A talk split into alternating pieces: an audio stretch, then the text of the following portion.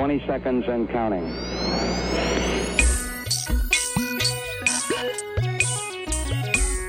Twelve, eleven, ten,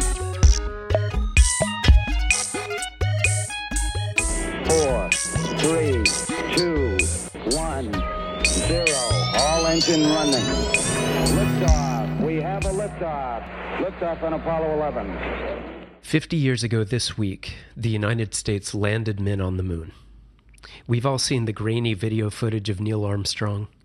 We've heard the recording of his famous words about the small step. And in many of our imaginations, this unbelievable achievement has essentially been distilled down to just that. It has, in a sense, entered a domain of American mythology, with the story basically saying that on that summer day back in July of 1969, three guys just decided to slip on some shiny spacesuits, hop in a rocket, fly to the moon, and then fly back home. But this accomplishment was the result of a massive team of people working for a decade on an effort unlike anything that came before it. And it was driven largely by a desire to keep the world from being enslaved to a most dangerous ideology. So, on The Sun Also Rises today, we want to take a look at what made this dream a reality and at what it means for mankind 50 years on. In many ways, the story of the moon landing begins not in 1969, when Armstrong took that fateful step, but about 12 years earlier. Today, a new moon is in the sky, a 23 inch metal sphere placed in orbit by a Russian rocket. You are hearing the actual signals transmitted by the Earth circling satellite, one of the great scientific feats of the age. That was October 5th of 1957. And it wasn't the democratic and capitalist United States, but the Soviet Union, a Marxist Leninist totalitarian bloc, that accomplished this great scientific feat of the age, as the reporter from that time that we just heard said there. And as remarkable as this feat was in terms of science, it was far more meaningful in terms of politics. In the modern era, it's easy to forget just how intense the Cold War was. This war pitted the US and its allies, which were champions of democracy and capitalism, against the Soviet Union and its allies, which were true believers in communism. And they were laboring to transform the entire world into one giant communist bloc.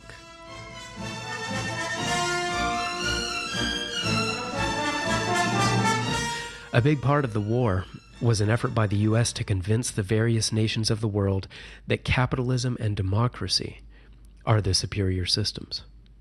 And then the Soviets, on the other hand, were working to convince the nations that communism was superior and that it was mankind's future. One of the major theaters where the two sides tried to showcase their superiority over the other was in space. The idea was that whichever side could accomplish the most in space and develop new space technologies the fastest would show the world that it was the superior option. So in 1957, when the Soviets launched Sputnik into orbit, that was the first ever artificial satellite, and it was a major victory for the Soviets. And for the Americans, it was one of the humblest days in history because America had been outdone by the Soviets. The launch of Sputnik into space was monumental. In the US, the day that it was launched, NBC and CBS both interrupted their scheduled programming on both TV and radio to introduce America to the sound of that watery beep that the Russians had programmed the satellite to make. That's the beeping that you're hearing here. And when the NBC news anchor introduced the US to this beep, he said, quote, Listen now for the sound which forevermore separates the old from the new. A classified document given to US President Eisenhower said Sputnik was helping the Soviet Union to convince the world that the Soviet system was superior to that of America. It said, quote, Soviet claims of scientific and technological superiority over the West, and especially over the U.S., have won greatly widened acceptance. Nations that have been leaning toward the U.S. are suddenly fearing that the balance of military power has shifted or may soon shift in favor of the USSR. End quote. So it's clear that in some meaningful ways the Soviets were winning the Cold War, at least in terms of the visible prestige. They were convincing some nations that their model was superior. And they even had many Americans wondering what was happening. In his book One Giant Leap, Charles Fishman writes about the questions the US and the world pondered as Sputnik beeped from orbit. He writes, quote, was America's education system inadequate? Was America's missile funding inadequate? Was America's respect for and celebration of science inadequate? Was America's sense of urgency inadequate?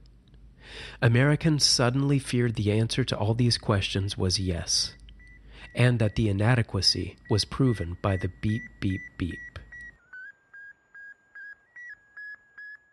Sputnik was a major black eye for America and an equally major victory for the Soviets. And it wasn't the only one. Thirty days after the launch of Sputnik 1, on November 3rd of 1957, the Soviets launched Sputnik 2 into orbit. And this one carried a passenger inside of it. The first living creature from Earth was launched into orbit. She was a 12 pound terrier named Laika. Fishman writes, quote, the launch of a single small satellite was an achievement. The launch of a second one, carrying a live passenger within 30 days, was the sign of an ambitious space program. The Soviet Union was making itself a space-faring nation. And given the global politics, it was doing so at the expense of the United States. Worldwide, the U.S. was a laughingstock.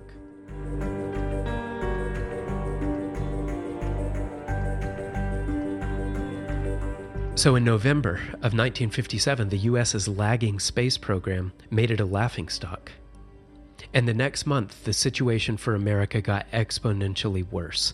On December 6th, the US was finally ready to launch its first satellite, a small one called the Vanguard, that was just about the size of a soccer ball.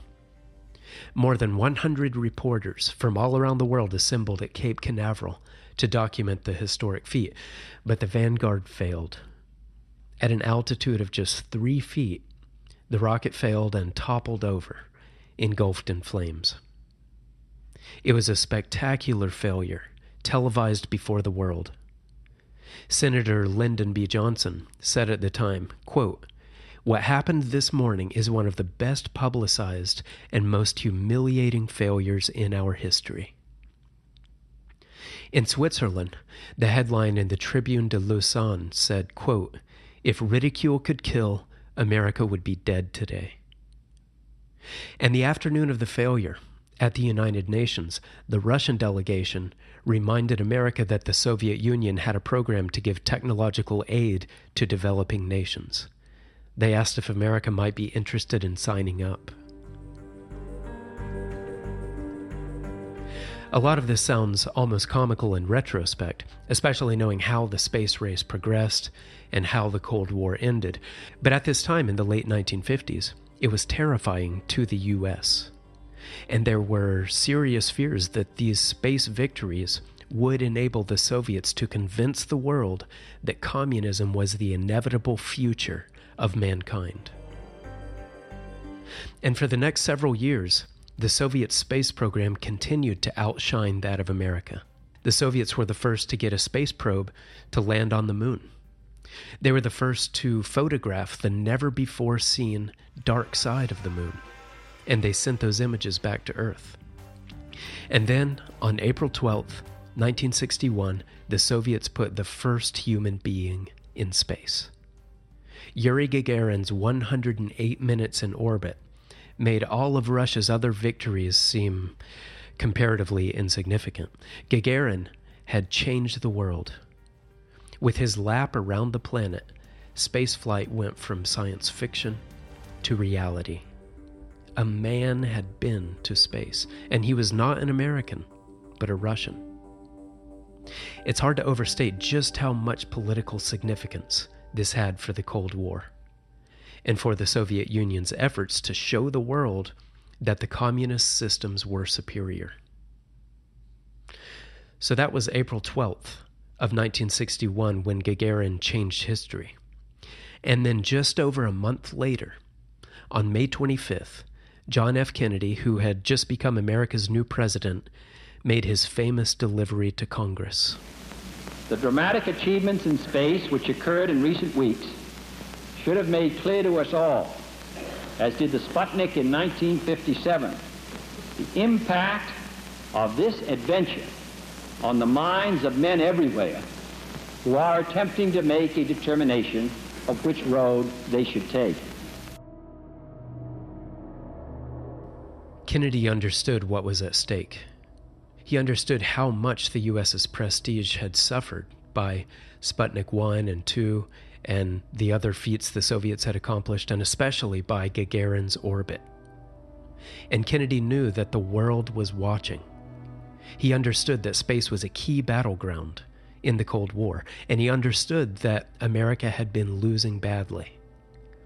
And he knew that just catching up to the Soviets wouldn't be enough to regain what was lost, so he challenged the country to reach further.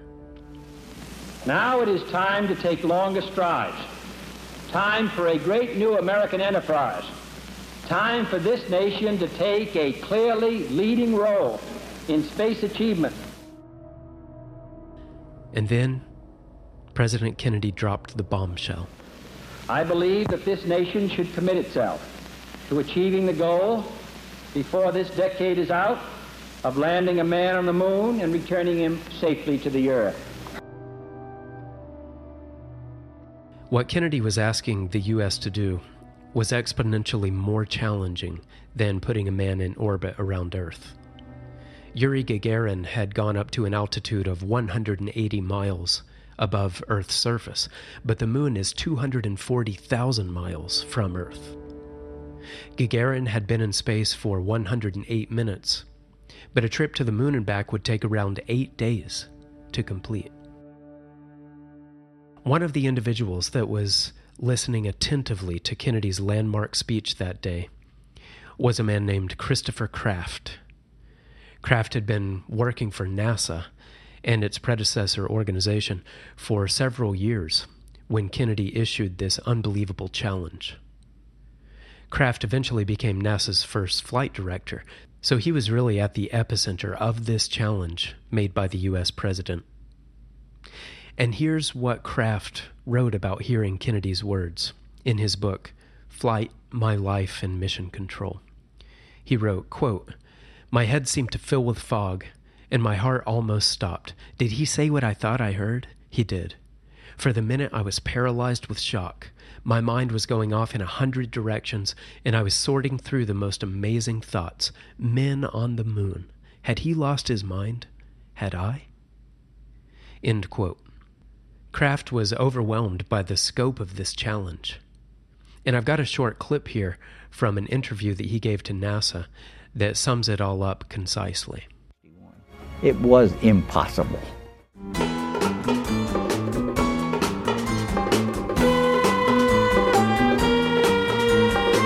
Kraft says many of his coworkers at NASA felt this same way.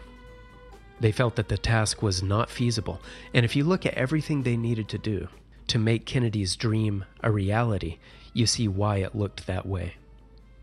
The rockets they would need didn't exist. The necessary modules and rovers and variable power descent engines hadn't been invented. There were no computers that were smart and quick and compact enough to guide a spaceship. There were not any space suits equipped with cooling systems and life support systems that could function essentially as a small spacecraft with room for only one. There were no moon to Earth communication systems. And microgravity space food existed only in the imaginations of science fiction enthusiasts. For a constellation of reasons, President Kennedy's ambition was impossible. But Chris Kraft and about 400,000 other scientists, engineers, and technicians made Kennedy's goal their goal. Rather than being discouraged by the enormity of the task, they were inspired. Kraft writes, quote, We were overwhelmed with emotion, with a sudden new sense of enormous adventure, with pride and awe that the president had dared to stand there and say such a thing. End quote. So Kraft and these hundreds of thousands of other scientists, engineers, and technicians were overwhelmed, but in a way that excited them. And they were backed by about 100 million American taxpayers. And they made Kennedy's dream their dream. They threw themselves into achieving the unachievable, largely because, in the midst of the Cold War, they felt that the stakes for all of mankind were sky high. They felt they needed to inspire the world to look toward the West and toward freedom. And for eight years and two months, they devoted themselves to this impossible feat. After Kennedy was assassinated in late 1963, these teams only redoubled their resolve to see his dream made a reality. And then, on July 16th of 1969, 50 years ago this week, Apollo 11 launched. Liftoff. We have a liftoff. 32 minutes past the hour. Liftoff on Apollo 11. Tower cleared.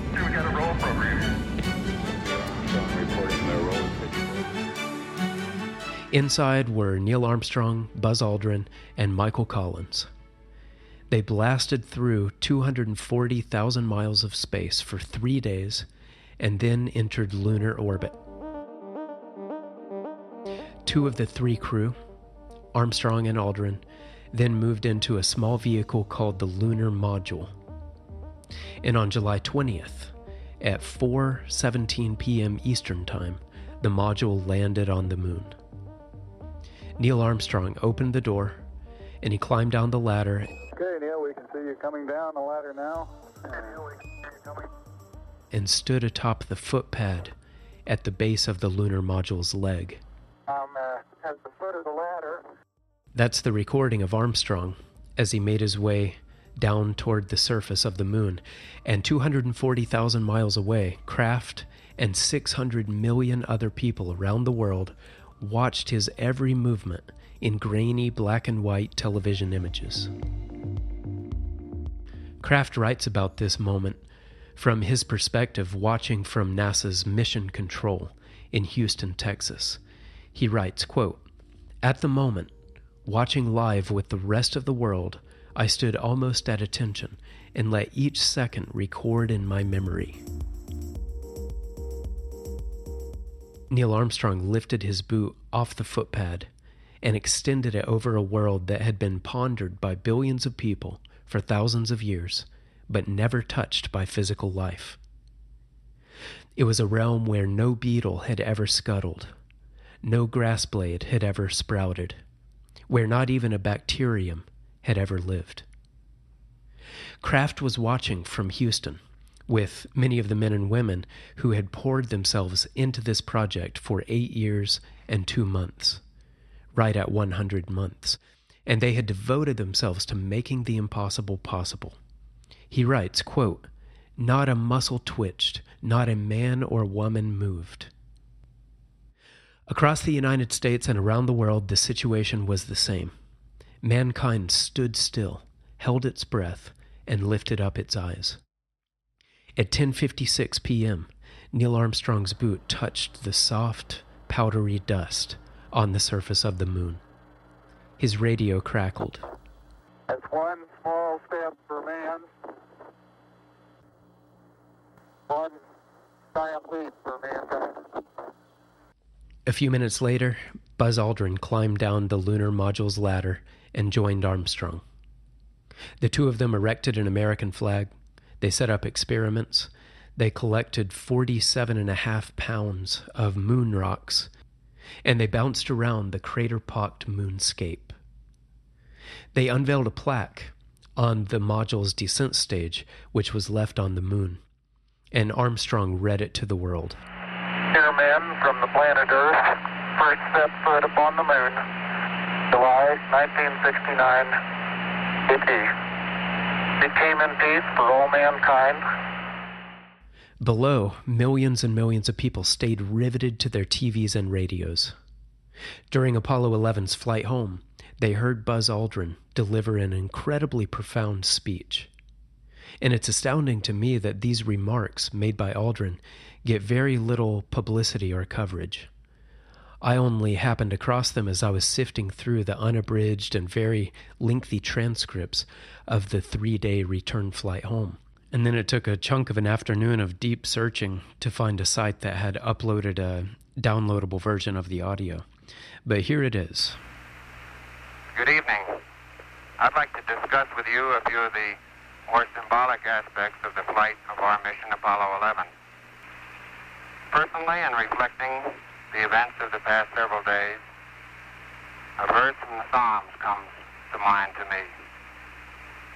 When I consider the heavens, the work of thy fingers, the moon and the stars which thou hast ordained, what is man that thou art mindful of him? Aldrin's decision to quote these words from Psalm 8 was a beautiful and profound one. These were the words written thousands of years earlier by King David as he gazed up at the stars and at the same moon that Aldrin had just set foot upon. David marveled at God's creation. He was enthralled by mankind's place within it. Later in the psalm, David noted that the same God who created the moon and stars also created mankind to have dominion over much of his creation on earth. Pondering this left David thunderstruck.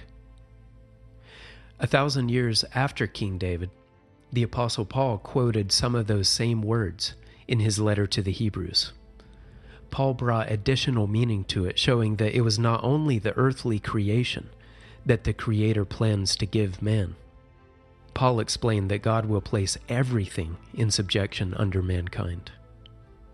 Hebrews 2, verse 8 in the Weymouth New Testament says, quote, This subjecting of the universe to man implies the leaving nothing not subject to him, but we do not as yet see the universe subject to him.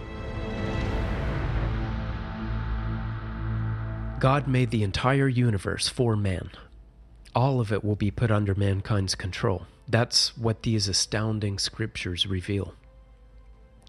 In his book, The Incredible Human Potential, the late Herbert W. Armstrong wrote about the profound truth contained in this passage. Mr. Armstrong wrote, quote, For those willing to believe what God says, he says that he has decreed the entire universe, with all its galaxies, its countless suns and planets, everything will be put under man's subjection. We are to be given jurisdiction over the entire universe. The passage in Hebrews makes clear that the whole universe is not as yet under man's jurisdiction, but it says it will be in the future. And this scripture in Hebrews is not an oversight or a mistake, it's not hyperbole. The Bible contains numerous scriptures showing that the Creator's plan for man includes the whole vast universe. God has a universe sized job for man. And to understand that universe sized job, we can listen to another short clip from Buzz Aldrin. This is something he said shortly after setting foot on the moon, and he was describing the scene.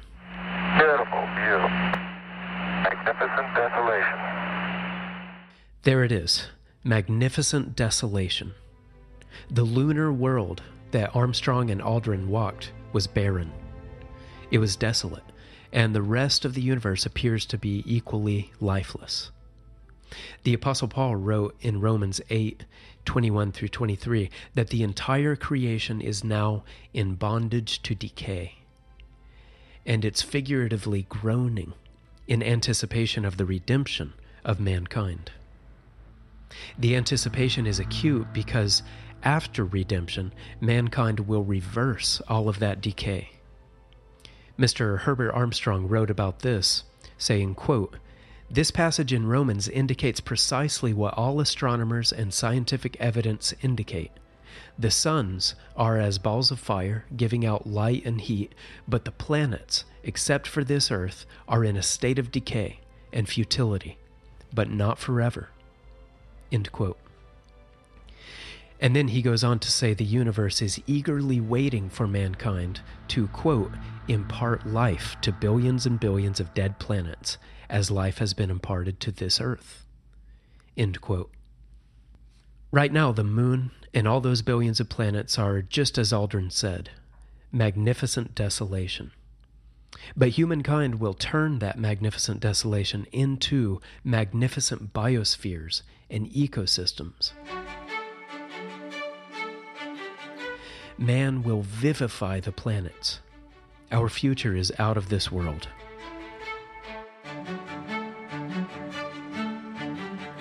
Mr. Gerald Flurry is the host of the Key of David program here on KPCG, and he's also the editor in chief of the Philadelphia Trumpet News Magazine.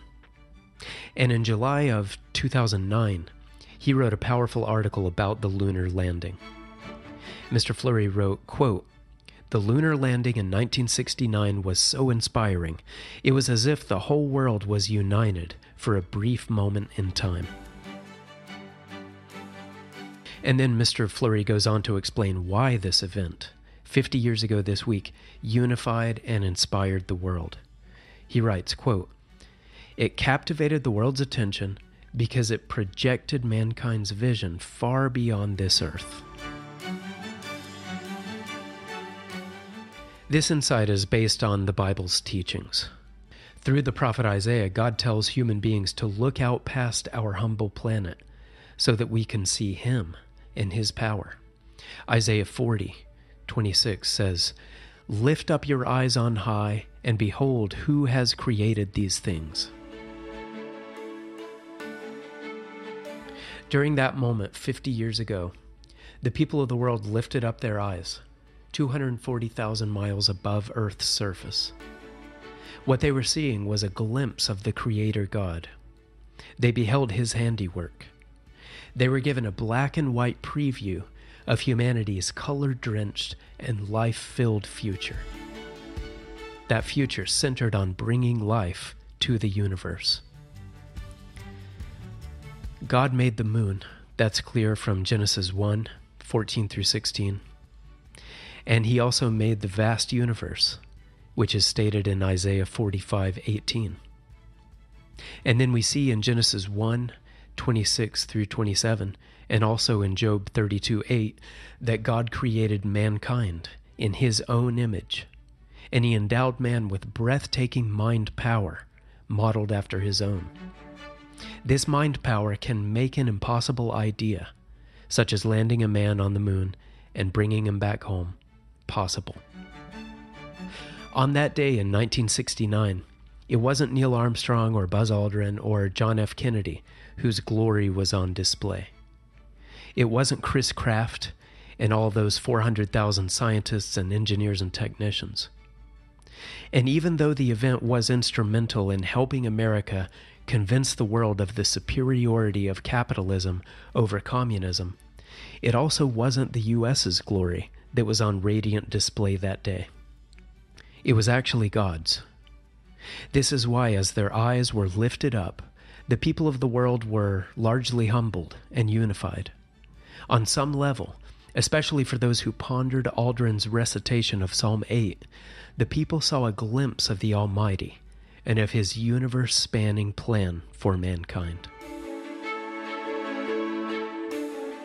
Well, that brings us to the end of this episode of The Sun Also Rises here on KPCG FM.